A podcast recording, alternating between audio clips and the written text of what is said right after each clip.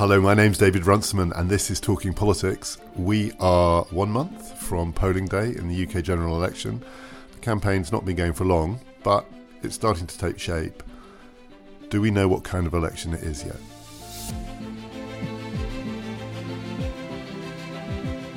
Talking Politics is brought to you in partnership with the London Review of Books, which is celebrating its 40th anniversary for the next few months with an unimprovable offer. Get a year's subscription and a limited edition LRB tote bag for just £40 by using the URL lrb.me forward slash birthday.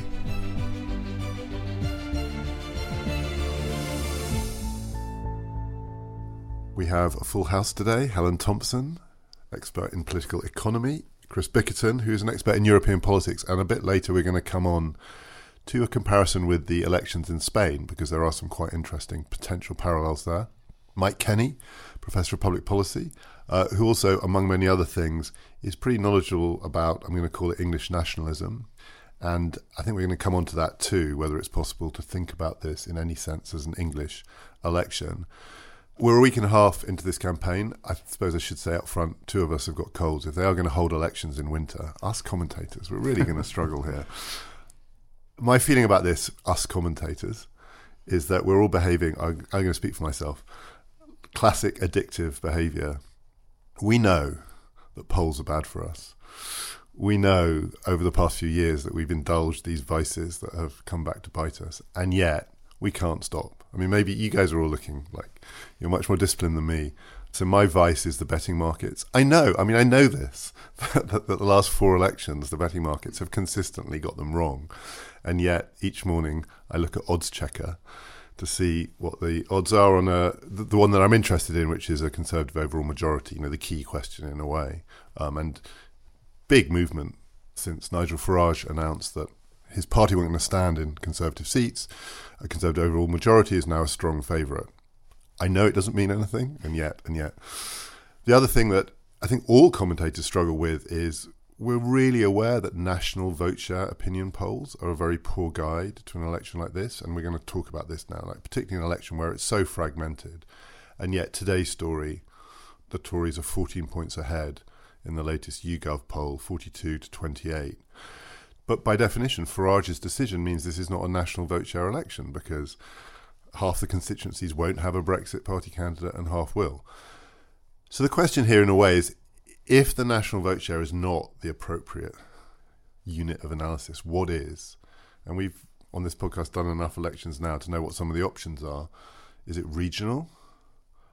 I think we've known for a generation that Scotland is another country in electoral terms we used to think that London was another country, and now London looks so fragmented. Where, I, where do we start? It's a really interesting question. I mean, at one level, you, you, know, you can look at this in terms of, I suppose, the, the nations and regions that you can see some pretty discernible patterns.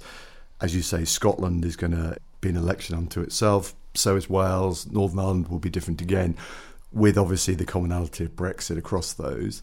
Then in England, I think the question is how many sort of regional differences there are that you would want to count up. And there are some sort of shorthands we use, like talking about the southwest, talking about the West Midlands and the north, but actually you can clearly break down into those as well. The only thing I'd say to complicate this further is I think there are still discernible common patterns. Uh, one really important one, especially in England and Wales, is about how people who tend to live in towns or the rural areas vote as compared with people who live in large cities. And, you know, this is a pre Brexit phenomenon, but over time we have seen a pretty clear growing bifurcation. As I say, in England and Wales, Scotland is different on this, whereby the Conservative Party is more likely to pick up support in rural areas and also in some types of town. Now, obviously, there is some regional variation there too. Labour, on the other hand, has over time increasingly become the party of some of the larger cities. So that that's a pattern that sort of cuts across or interacts with the different regional effects. So that's important, and that gives some sense of, of a commonality. But the other the other aspect to this is tactical voting, which in a way pulls things down to a more granular level where clearly you then have to start looking at particular seats and, and the particular arithmetic as that falls. So I think those two factors also really complicate it. But if you just take London, for instance, so once upon a time we might have thought that London was a Labour city, but not just because of tactical voting and not just because of Brexit. It's not. So for a while it's been clear outer London and inner London are different. But the recent polling, if we can trust it in London, shows that Labour's got real problems in London, not least because there is strong Liberal Democrat support in London, potentially at least. Now, London is a really complicated electoral. I think that that's map. possible, but I think that it was also looked like that before 2017, and then Labour ran up some really large majorities in inner London, you know, 30,000 plus in some of the seats. So I wouldn't rule out the possibility that that would happen again. I thought you were going to say that maybe we're always fighting the last war and that maybe the 2017 election, which looms large in our consciousness, is the outlier here, and we shouldn't. I mean, this is one of the big questions about this election. Everyone's waiting for it to conform to the 2017 pattern, desperately looking for the poll where you see Labour start to tick up. And if you map the campaign onto the 2017 campaign, Labour is roughly where it was in 2017, and then over the last month, it went from kind of 28% in the polls to a 40% vote share, and people are looking for that sign. I don't think it's. But I think that th- my point on that would be that London is the most likely place where you might see some of the effect happen again because not enough has changed. So if you take what happened in London last time with Remain voters or centre left Remain voters, it looked like they were going Liberal Democrat at the beginning of their campaign and then they went Labour. And you say, like, well, why did that happen? It's the effect of the electoral system, or a significant part is an effect of the electoral system kicking in. And, and that dilemma remains in place. I would say that if we're looking where it's not going to be like 2017 last time, you've got to look at where the structural dynamics have changed. And I think one place where you can clearly see something different is actually Wales. The 2016 referendum put England and Wales together, and then when we went into the 2017 general election, the Conservatives looked like they were in a strong position in Wales. They really looked like they were in a position to make gains, and then those gains didn't come at all. So Labour had a good comeback in Wales. But I think that things are a bit different than they were last time because, A, it's the place where the Remain Pact has got the most significance because it involves all three parties Plaid Cymru, Greens, and the Liberal Democrats. It's also the place where the Brexit Party has done quite well, did well in the European Parliament elections, but because the Conservatives didn't make gains in Wales last time, it's not the place where the Brexit Party is standing down in those seats that the Conservatives would now be looking to win. So you have something like five party politics in principle in Wales, but with three of them engaging in this tactical alliance with each other. You've also got, I think, in, in Wales, a particular issue around the Welsh Labour Party, and they've got a, a new leader who's far less popular and, and charismatic than Carwyn Jones. Yeah, and the Labour Party has been pretty heavily squeezed from both sides. As you say, I agree that it looks as if the Conservatives could do pretty well in this election. There was some polling out recently that suggests that. And then on the other side, through the Remain alliance, but also the growth of Plaid. You know, Plaid Cymru has sort of buoyed a little bit in the polling in previous elections, and the question of how what the Welsh Labour Party. Its clear unhappiness with the UK Labour Party and its stance on Brexit has been a very big issue in Wales. So, you know, you've got a party that's fighting on both fronts with a leader who doesn't look like a great campaigner the Welsh Labour Party machine is still pretty formidable, but I do think uh, you know that will be a very different kind of dynamic to what you'll see elsewhere. I think one of the, the reasons why it's quite difficult to pin down what's the right unit of analysis for these elections is coming into the election, I thought it was basically going to be a Brexit election. And I think many people thought it was going to be that. In which case, the vote is really a means to an end, depending on what position you have on, on Brexit. I suppose well, that, on one side it is. On the other side, it's quite hard to know what to do. I mean, it's a clear means to an end if you want Brexit, particularly if you want Johnson's deal. You know, if it is a Brexit election, I think there is much more uncertainty on the opposition side as to what you should do. Sure, but the uncertainty is still on the question of would you want to vote Liberal Democrat in order to send a clear message, or do you vote for Labour? But there are dilemmas around the question of Remain, but it's still a Remain Leave sort of election. which would have made, I suppose, the analysis of the voting slightly easier because you could have then have really broken it down. Whether or not the Brexit Party is putting forward a candidate becomes decisive. But I think the first 10 days or so, for me, have really suggested that it's been much less of a Brexit election than was expected. The big theme has been, I think, spending uh, on public services. Who's willing to trash the fiscal rules? Who can spend the most? These are kind of big themes that sort of have this you know national component to it where it's almost the return of sort of old politics and so you begin to think that maybe the really nitty gritty sort of tactical voting type analysis doesn't capture some of the big trends. So I think it's confusing because these two things are happening at the same time. I think there's a lot of tactical considerations going on around Brexit, and there are a lot of big questions being asked around the big, you know, political issues. I think that it's complicated by another factor as well, and that is the anti Corbyn factor. Clearly, the Labour Party has if you like, a, a, new voter base that Corbyn has generated, but it's also, as a counter reaction, generated a significant block of anti Corbyn voters. And actually, although Corbyn made a recovery last time, he's in a worse position at the start this time than he was at the start last time. And I think that if you look at what happened in the run up to the election, what you saw was that the Liberal Democrats were basically trying a two prong appeal one was being strongly anti Corbyn and one was being very much Remain, and the strongest Remain position being um, in favour of revoke. But I think one of the interesting things that's, that's happened in the 10 days that we've seen so far is, is that really that the Liberal Democrats have quite significantly, I would say, compromised their anti Corbyn position and really doubled down on their we're going to be the anti Brexit party, and that the Remain alliance has in part done that because they've made an alliance with two parties, the Greens, I think, in particular, that are not anti Corbyn. But including candidates standing down, so the candidate in Canterbury, the Liberal Democrat. They now say they're going to put in a, a someone else. Some, they're going to put someone else. Breaking news. Else in. Am I out of date? Last yeah. night, I think I saw that. Last night they said breaking then. but I think that that's the, that's the vulnerability that they've they've had, and they've tried to now patch that up by saying, okay, we'll, we'll put somebody else in. But the more that they talk about Remainer alliance, then the more it actually might encourage individual Liberal Democrat candidates to do what the one in, in Canterbury did. I think it's a problem for them in some other seats where they basically stood down a candidate and saying to their potential Remain Tories who might have been willing to vote for them, now you vote Green.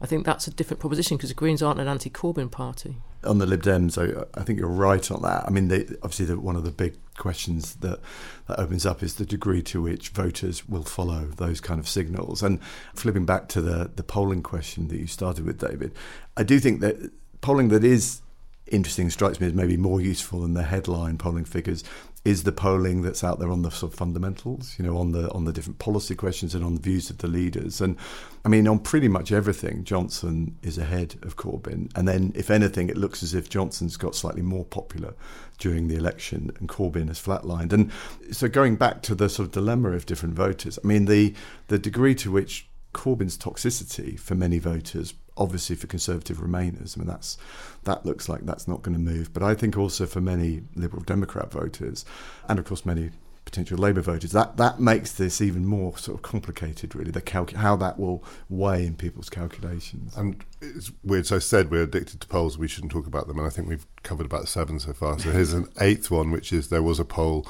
asking conservative remainers how they were going to vote in this election and i believe 1% said they would vote labour and then maybe a quarter would vote Liberal Democrat. It was about thirty percent was Liberal Democrat. Yeah. yeah. There's also a constituency by constituency issue here because constituencies are very different. So I spent the weekend in Stroud, which turns out to be I didn't know this before I went there. Very interesting constituency, marginal Labour seat, one that's moved back and forth Labour Conservative over recent elections, very pro Remain Labour MP, and then a Remain Alliance candidate, the Green candidate, the Green MEP will be the candidate there. And there's real, you can sense it, there's real animosity because there is a view that it's going to hand the seat to the Conservatives. You have a pro Remain Labour MP who's going to be undone by the Remain alliance. This could be repeated in quite a few other places as well. And in that respect, the Remain alliance doesn't make sense. But the Green position on it, and we talked about it while I was there, is that there aren't that many places where the Greens could win. They're very unlikely to win in Stroud, though it prides itself on being the home, the birthplace of Extinction Rebellion. But if you look at the European election results actually the Green vote was good enough, that they have a shot. So why would they not at least take their shot? If there's going to be a Remain alliance, why would the Greens opt out even in places where, okay, it's a real stretch, but they have a shot? But the result will be another seat in the Conservative column. It's a kind of nightmare, actually, for Remain you can't have an alliance, I think, where there isn't some quid pro quo. So I suppose why be part of this alliance if it systematically excludes you from seats that you might conceivably have a shot at? Maybe that's one that Labour has said, okay, we'll be willing to to compromise on that one. Um, but I think the but Labour aren't willing to compromise on this issue for Stroud. Well, anyway, I mean, the, the, the point is it would work if Labour were playing the game, but Labour aren't playing the game. It wouldn't work. If Labour stood down. It wouldn't work if Labour were playing the game either, though, because it doesn't take account of Conservative Remainers, because Conservative Remainers are not going to vote for a Labour Remain Alliance candidate. No, but do you think they might vote for a Green candidate if Labour stood down? I mean, this I don't know. Do we know? Would no. would Conservative Remainers think that the Greens were a less toxic option than Corbyn. I can't see that aside from anything else because if it came to a hung parliament, any Green MPs would support Corbyn as Prime Minister. Yeah, there is that. Uh, but it also goes back to the, the Liberal Democrat dilemma because the political incentives here for Jo Swinson are, are very mixed. They point in different ways. You know, on the one hand, being well away from Jeremy Corbyn and all the signals she sent, as you said before, the campaign that she would not do a deal if there were hung parliament, all of that plays very well with the Liberal Democrat base and a bit beyond. But if you then start to pivot towards a well, Remain is more important than that, will that actually begin to cut into the thinking of Tory Remainers, who, as you say, to some degree are willing to contemplate the Lib Dems? So that again, it seems to me, introduces a really interesting sort of uncertainty. But I think also it goes back to Chris's point. You know, it, this is partly how the different parties are trying to juggle their different priorities here, and one of the many ways in which Brexit is destabilizing is the kind of the way in which Remain works as a kind of priority for parties differs because you know it differs locally. It also differs in terms of their calculations of what's in their party interest. I think for for the Remain alliance, the difficulty is that partisan interests and their stance on the EU do not bring them together. Um, it raises real questions, for instance, about whether Jo Swinson's playing a long game. Is she really kind of playing for the next election rather than this one, or is she willing to, you know, compromise with Labour? On the Leave side, the partisan interests align much more closely, I think, with the Brexit position, especially now that the Brexit Party is beginning to to retreat. Um, so that seems to me as a sort of prediction of if you have the kind of the partisan traditions that drive voting along with the question of Brexit, that alignment seems closer on the Leave side than it does on the Remain side. Another question that you always have to ask with this one is so 2017 looms large, but we're not that far on from 2015.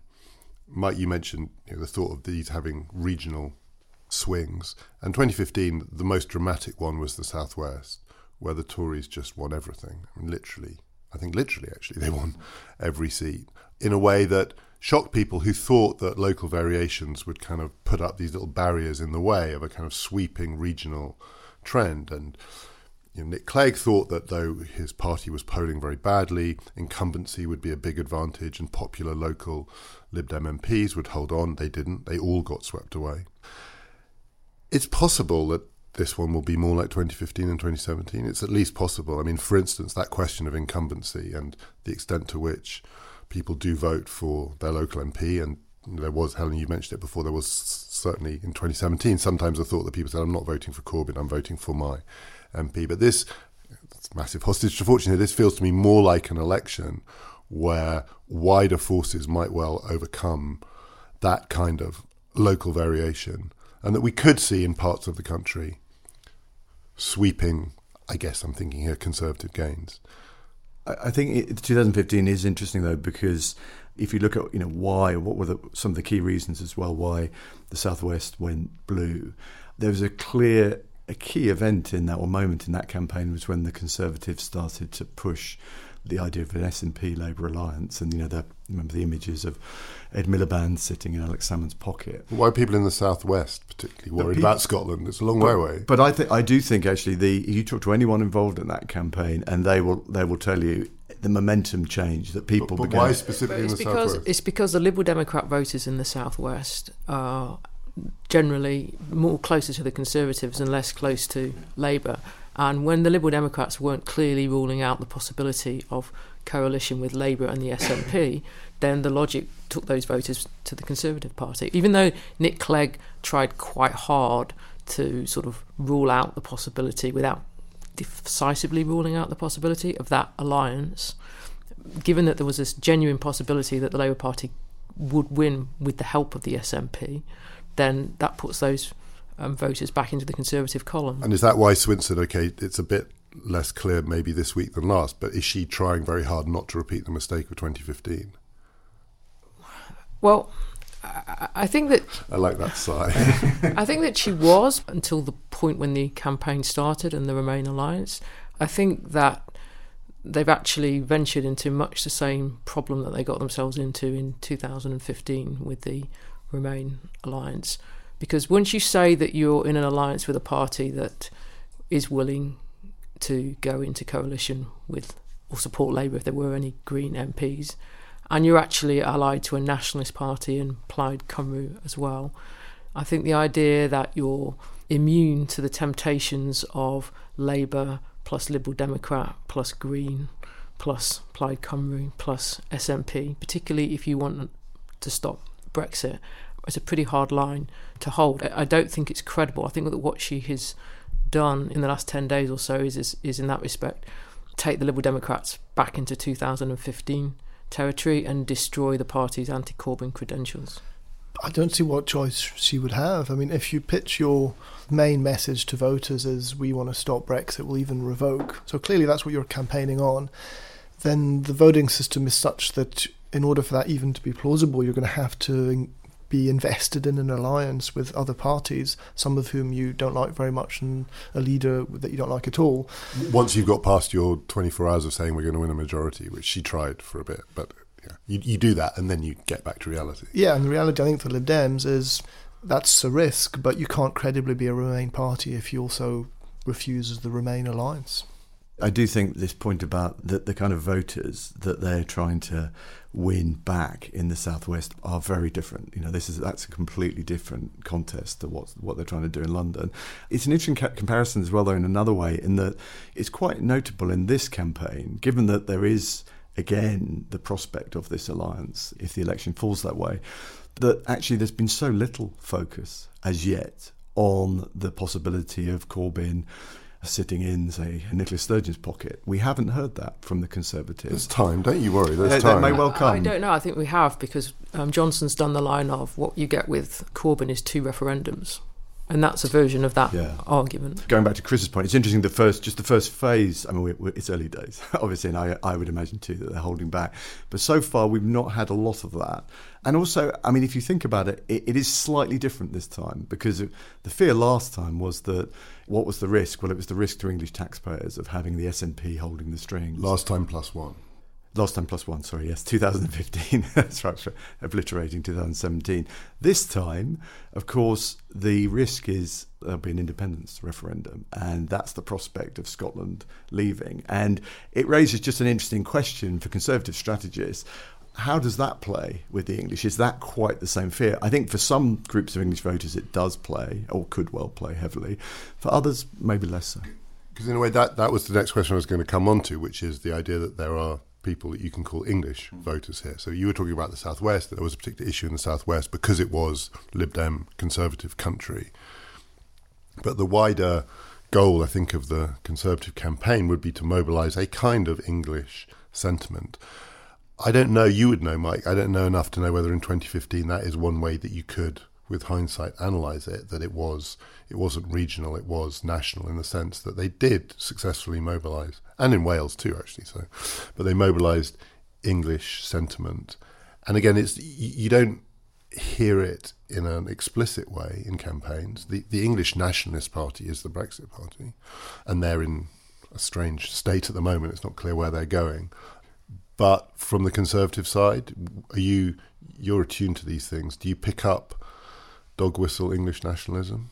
I don't, uh, certainly not not as yet in the campaign. I mean, I think on 2015, it's worth saying that there is a sort of debate amongst people who crunch these numbers about you know what actually was the effect of that moment in the campaign. I mean, I, have talked to quite a lot of people who were involved on the Conservative side and the Labour side. And I mean, just everyone says the same thing in different parts of England as well, that it felt that the whole momentum and dynamic of the campaign changed when the Sturgeon Miliband exactly when that advert came out, and, and also when it was promoted, because of course this is something the Conservatives, you know, they, they will certainly use this argument in the current campaign. It's partly a question of emphasis. You know, how much do you really go heavily on that? I think now actually so, something different is happening really in Conservative thinking, which is actually Boris Johnson has been very very keen to promote himself as a very active unionist. So British unionism has become the kind of headline language of the sort of senior parts of the Conservative Party. And if anything, what he wants to do is, is push away the accusation that the party is an English nationalist party. Yeah, I think it's really interesting that because that's taking place in the wake, if you like, of his willingness to do a deal with the European Union that effectively put a border in the Irish Sea and, if you like, hived off Northern Ireland as an economic territory from the rest of the United Kingdom. I think without a sense that it was creating some sort of enormous pushback by unionists that this was absolutely unacceptable, he did it in a way that Theresa May was never willing to do it. And I think for sort of Tory party strategists, they would be more sanguine, I think, about doing things that might, you know, would accuse them of being not unionist enough.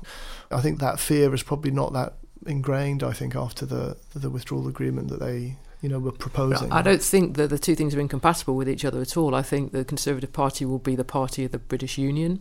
It will be saying we're not having a second referendum in Scotland. The SNP aren't going to have that, and it will also be making an argument that appeals to protecting some notion of English interests in the union, and that will be communicated by the idea that there is a risk of a radical Labour government being propped up by SNP votes and that there won't be a Labour majority in England. I mean, I think the Conservatives have about a 60 seat English majority. At the moment, it's difficult to see how we're going to move to anything like a Labour majority in England, and that Labour's radical agenda will depend on the SNP voting on English matters. That might be, not be said quite that directly, but I think that that will be part of where the campaign's going. But it won't be in conflict to the Conservatives saying we're defending the union by saying no to the SNP over the second referendum. They will be complementary to each other. And it's also true, as you've said, that someone has to speak for the unionists in Scotland. And saying no to a second referendum in Scotland is not just appeasing English sentiment. There is maybe 40% of the Scottish electorate who also don't want a second referendum in Scotland. They've got to find somewhere to go. And in Scotland, that you know, in, in some ways, you might argue that that constitutional question is as important, maybe more important to some people than Brexit. I suppose I'm, I'm just very struck that you've got three places, so Wales, Scotland, Northern Ireland, where the two constitutional questions sort of interact in quite complicated ways. In England, just much less so. I agree it's not absent entirely, and we may hear more about it. But in England, it's been Brexit and then spending and public services. Something about that is very revealing, I think, about how the British parties relate to the English people and the presumption that the question about the domestic union is is there. It may be important, but it doesn't feel at the moment like the parties believe that will mobilise people. I was just going to say, I think the thing that really matters in Scotland in terms of the comparison with last time, I think there's two things that have changed. Last First, time, 2017. 2017 is is that the the SNP are now proactively in favour of a referendum quickly, which wasn't the case in 2017, and Labour has basically moved to being a party that's willing to accept that second referendum, whereas Labour was a unionist party in Scotland last time. So last time you had a, a lot of tactical unionist voting. It's one of the reasons why there's so many marginal seats in Scotland, or disproportionate number of marginal seats in Scotland. But Labour's pulled out essentially of that unionist coalition in Scotland. So the unionist vote in Scotland is down to the Conservatives and the and the Liberal Democrats. Now that may make life easier for the SNP, regardless of the fact that they're also more somewhat more popular than they were. But it also may be that one of those two parties, I think more likely actually the Conservatives and the Liberal Democrats, if you look at where the seats ended up last time, would be the beneficiary. Talking Politics is brought to you in partnership with the London Review of Books. In 2017, there was a thought at the beginning of the campaign it would be a Brexit referendum. Theresa May wanted to frame it like that, and it wasn't. The, the squeeze on the other parties, it became a two party domestic election. So, Chris, you said this time round you thought this was going to be a Brexit election again, and, and something like that is repeating itself. I think you know, so much is different that we'll have to see. But one thing that is noticeable is that Johnson's deal which is you know, potentially at least a weakness for him, given not least he has had to row back on quite a few commitments, is not so far coming under a huge amount of scrutiny. It would have come under scrutiny. I mean, this seems to be the significance of Farage's decision, leaving out polling and vote shares and so on. If the Brexit Party were campaigning in Conservative seats, Farage's line would be this deal is not Brexit. If they're only campaigning in Labour seats, his line will be don't let the Remainers stop it from happening. It doesn't sound to me like there's huge willingness on the part of the Labour Party to interrogate Johnson's deal because that makes it a Brexit election again. So it's potentially is significant what Farage has done because I always thought that deal was possibly a weakness for Johnson just because in elections, if you can paint your opponents as hypocrites or flip floppers or whatever, it is a big advantage. And that's where he's weak, not just die in a ditch and everything else, but if you look at the deal, it, it's not consistent with things that he said. And he's massively compromised. But that is a long way to go again. But that seems to have gone away. I can't imagine that in the head to head between Johnson and Corbyn, Corbyn is going to do a kind of forensic dismantling of the deal. Farage would maybe not forensic, but probably quite effective. But he's not going to be A, fighting Johnson, and B, in those debates. I think that's been a massive shift, is the sense that if you are a Leave voter, your vote sort of choice, if you like, has effectively disappeared potentially because you could have had a choice between different versions of leaving if the Brexit Party stood for a kind of clean break, whereas the Tory Party have this deal. Whereas now Brexit is this deal. And I think that's a very significant change. The Labour Party, I think, from the very beginning, has a vested interest in taking attention well away from Brexit. It's got its own position that's become simpler, I think, but is still sort of convoluted and has the kind of the, the legacy of the last three years.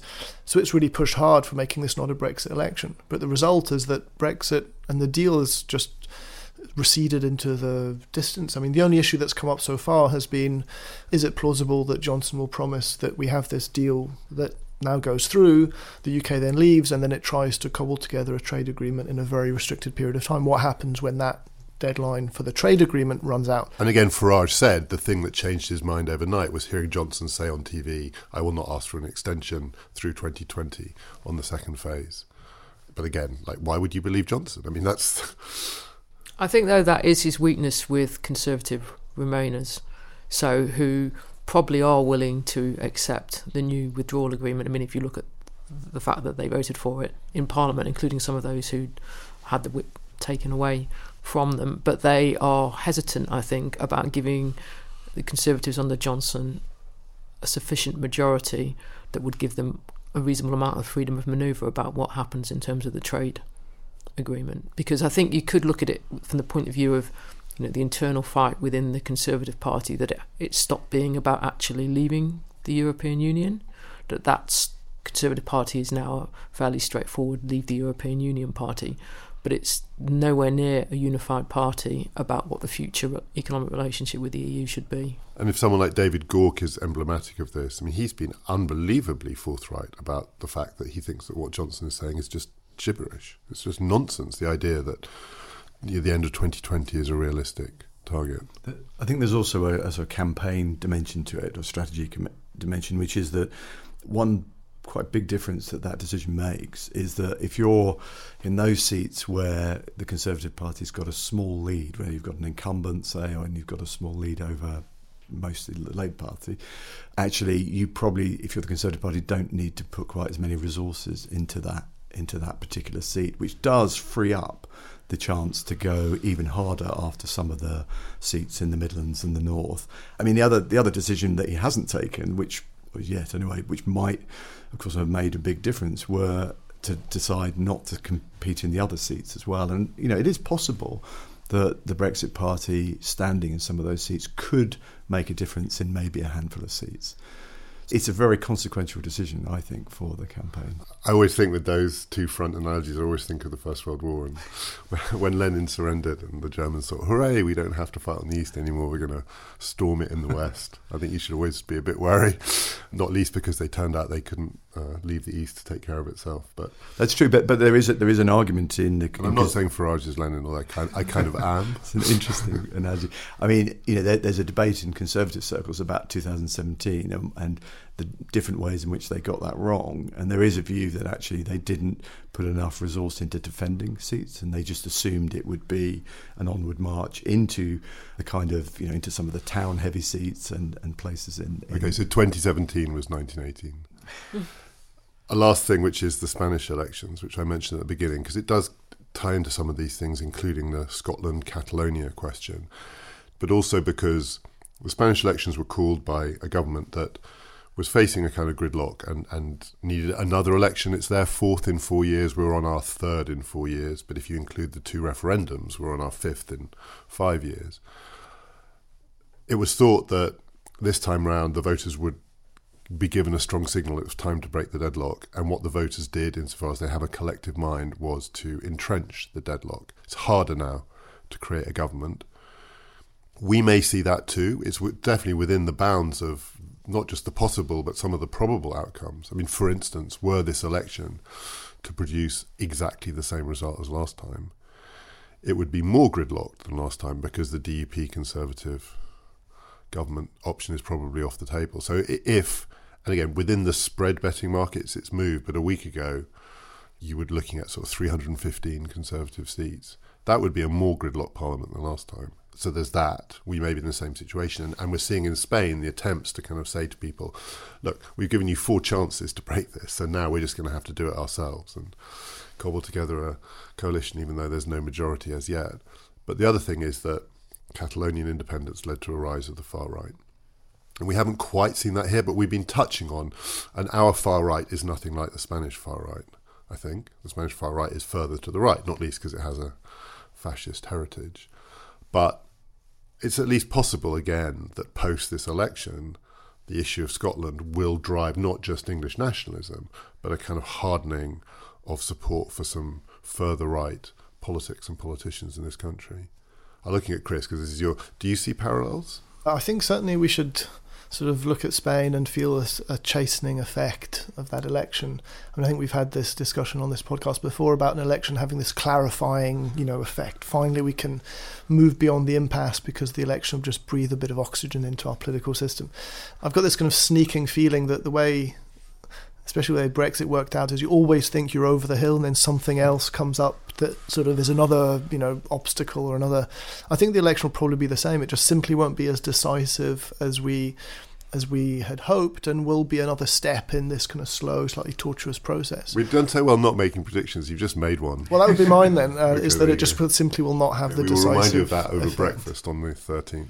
Um, the case in Spain, I don't know. I mean, I think um, there is, I suppose, a lesson which is eventually, if there is this gridlock, then it can push parties to act in ways which before they'd simply been unwilling to do. And that, that then is on, you know, that that's their response to the situation. Is they also these are parties, many of whom simply want to govern, and if they're faced with a situation where fragmentation is not a temporary thing, but it becomes built into the electoral system and into the political party system, then there have to be these compromises, which I think is what we've seen. Particularly on the left, it's looking like, potentially at least. Well, because there is the potential for it. I mean, I think on the right, given the state of the sort of centre right party in Spain, it wasn't really an option, but I think they might have done the same thing. I mean, you had. Am I right? Centre right plus far right in Spain gives you more seats than centre left plus Podemos? Well, it's pretty close, isn't it? But uh, centre right plus far right yes, is is probably a quite step too far. Whereas at the moment it's looking like centre left plus Podemos, and then the hope is, and, and we may get this after our election with Corbyn, and and then things just kind of can fit around it in a slightly ad hoc way, and you just about get to a majority, and then you see there was a lot of scepticism in Portugal not that long ago that this you know, these governments could be stable, but it turns out they are. They can at least potentially be stable. it could work, I suppose. I mean, there are a few. There, the combination of Podemos and the the socialists in Spain still leaves them some way short. And I think the question that is in the background is the question of uh, Catalonia, which I think is not so you know directly comparable to Scotland. To be honest, I think it's much more divisive, much more problematic. Um, do, you, do you think it could come closer to being comparable if we get a Johnson. So, so the other scenario. So there's the gridlock scenario, and will we see what we're seeing in Spain at the moment, which is a even if Corbyn doesn't have the most seats, which the socialists do in Spain, but sort of you're short of a majority, but bit by bit you sort of draw people in until you're close enough, and so that's one possibility. And saying, look, the gridlock can't continue, so you get this weird alliance that wouldn't have been possible before, but somehow people think, look, enough is enough.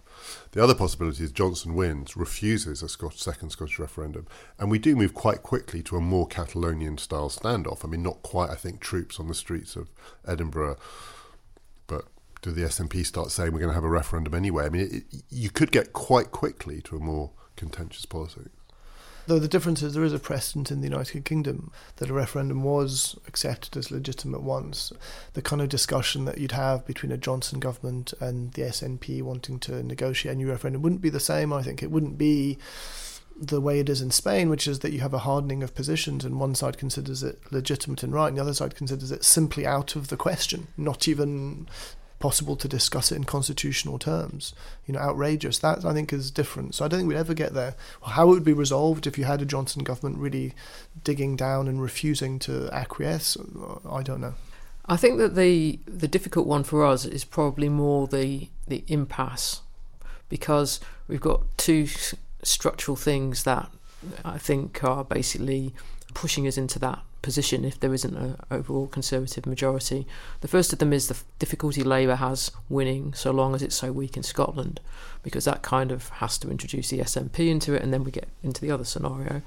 And the second is, is that the experience of the coalition government has led the Liberal Democrats to say, at least since 2017, that it won't support either main party. Now, we got out of that last time in a sort of way by the DUP, but that was made achieving Brexit as Theresa May wanted to be incredibly difficult. And as you say, it's not clear that that could be an option next time. So if you have the parties that we have, and you have the Liberal Democrats supposedly in the middle, but actually unwilling to contemplate agreements with either of the parties, then we are stuck. And there's that thing. I think there's a hashtag for it on Twitter, but they're kind of at some point the dog that barks is hashtag Sinn Féin taking up their seats. There's, there are of scenarios where uh, it, will in our impasse situation, given actually what we've learned about the DUP Tory relationship. I don't know enough to know whether this is a plausible thing to say or not, but a Corbyn government with some Sinn Féin involvement is. Are you looking? Is it completely impossible? I think it's pretty unlikely. I think that would be a, a huge decision for Sinn Féin to make. I mean, I mean it is quite a big decision for the other for, for the other side. I mean, it's interesting that, that in, in the Northern Ireland contest, which we we haven't touched on enough. I mean, there has been this question. You know, one one of the, the sort of elements that's that that has been pushed against Sinn Féin is is you know by the SDLP when it looked like they would stand against Sinn Féin in a number of seats was well don't vote for them because they're not going to represent you. But of course in in Northern Ireland. We've seen a lot of manoeuvres around tactical voting, which are about Brexit, but they're also about the unionist nationalist dichotomy. So it works very differently there. I, I would I would be really surprised if Sinn Féin went back on that. So, so to try and sum that up, I'm I'm getting a sense that it's at least possible our impasse could be more of an impasse than the Spanish impasse, partly because okay, in Spain there's a f- real division around Catalonia, but we've already got separate national politics baked into our democracy legitimately. And that makes this so hard. So if, if we do get the Conservatives 10, 15 short of a majority, it, it could be another election in six months again. Yes, legitimately, but also some, somewhat precariously because you have this question of the second referendum in Scotland hanging over, which would politicise things further. You know, it's not as if the politics of the different, you know, component parts of the United King- Kingdom are baked in in a stable way. They're still susceptible to political competition, especially in Scotland. And so I think that's, I think the the difference with Spain is also that Spain has transitioned towards a multi-party system, where these parties that have emerged are not sort of you know, they're nothing like the Brexit Party, which is a kind of curious, you know, thing. It's uh, not even a party. It's not actually. even a party. Um, it's also clearly a sort of a sort of in some way the kind of the Brexit wing of the Conservative Party, and so it's it also stands, a personality cult. All, all, these things. Whereas in Spain, you have Podemos, you have uh, Ciudadanos, which lost heavily, but nevertheless had represented something. You've got the far right party, which is quite strong. Now, these are parties that are different, I think, from the United Kingdom situation, which is again makes it more likely for the UK, I think, for it to be too difficult to, to overcome. And. Podemos has been on a long journey that may be about to end in government, even though it's been losing votes and seats consistently.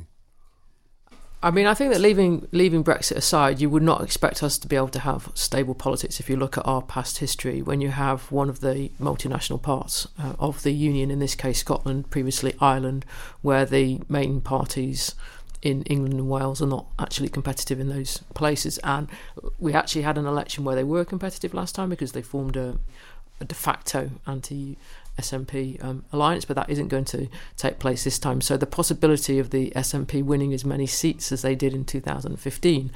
I don't say I think that it's likely, but it's certainly within the bounds of the possible outcomes. And you simply can't have a stable politics given the nature of British politics in, in that way. So when you said Ireland there, did you mean Northern Ireland? Did you mean? I meant Ireland in the past. What I meant was, is if you look at like the, the how the crisis of, of um, UK politics builds up, you know, up to the 1910-1914 crisis, it starts at the point when the Conservatives and the Liberal parties stop winning seats in Ireland. I thought you meant that. I just wanted to check.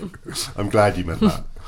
And I think, in terms of the understanding the the nature of, of the impasse that we might be about to experience, on the Scottish question specifically, if I mean it's pretty much when the um, SNP government puts in a, a request for another referendum, and when that's refused by a Johnson-led government, the next phase of that is extremely uncertain. I mean, I think it's quite likely that we will get back to a legal case, a legal challenge, and back to the Supreme Court. And at the same time, the politics of that become very difficult. We don't have an obvious precedent for that situation, but it is quite clear that the SNP don't, I think, want to go down the kind of Catalonian model of this rapidly escalating, but they are under pressure from many of their, their activists and some of their supporters. At the same time, you know, the Conservatives will have to think about what their offer is to Scotland in that particular moment. I mean, just to say no without any accompanying promise or consideration of, of Scotland's position will be extremely difficult. I thought we'd done quite well not to mention the Supreme Court until the end, but you're right. the Supreme Court is going to play a bigger and bigger part in our politics. In future episodes, we're also going to be talking about technology in this election and what we think is going on and maybe what we're missing on the platforms, including Facebook. And as we get nearer the vote, we will start making predictions. No, we won't. My name is David Runciman, and we've been talking politics.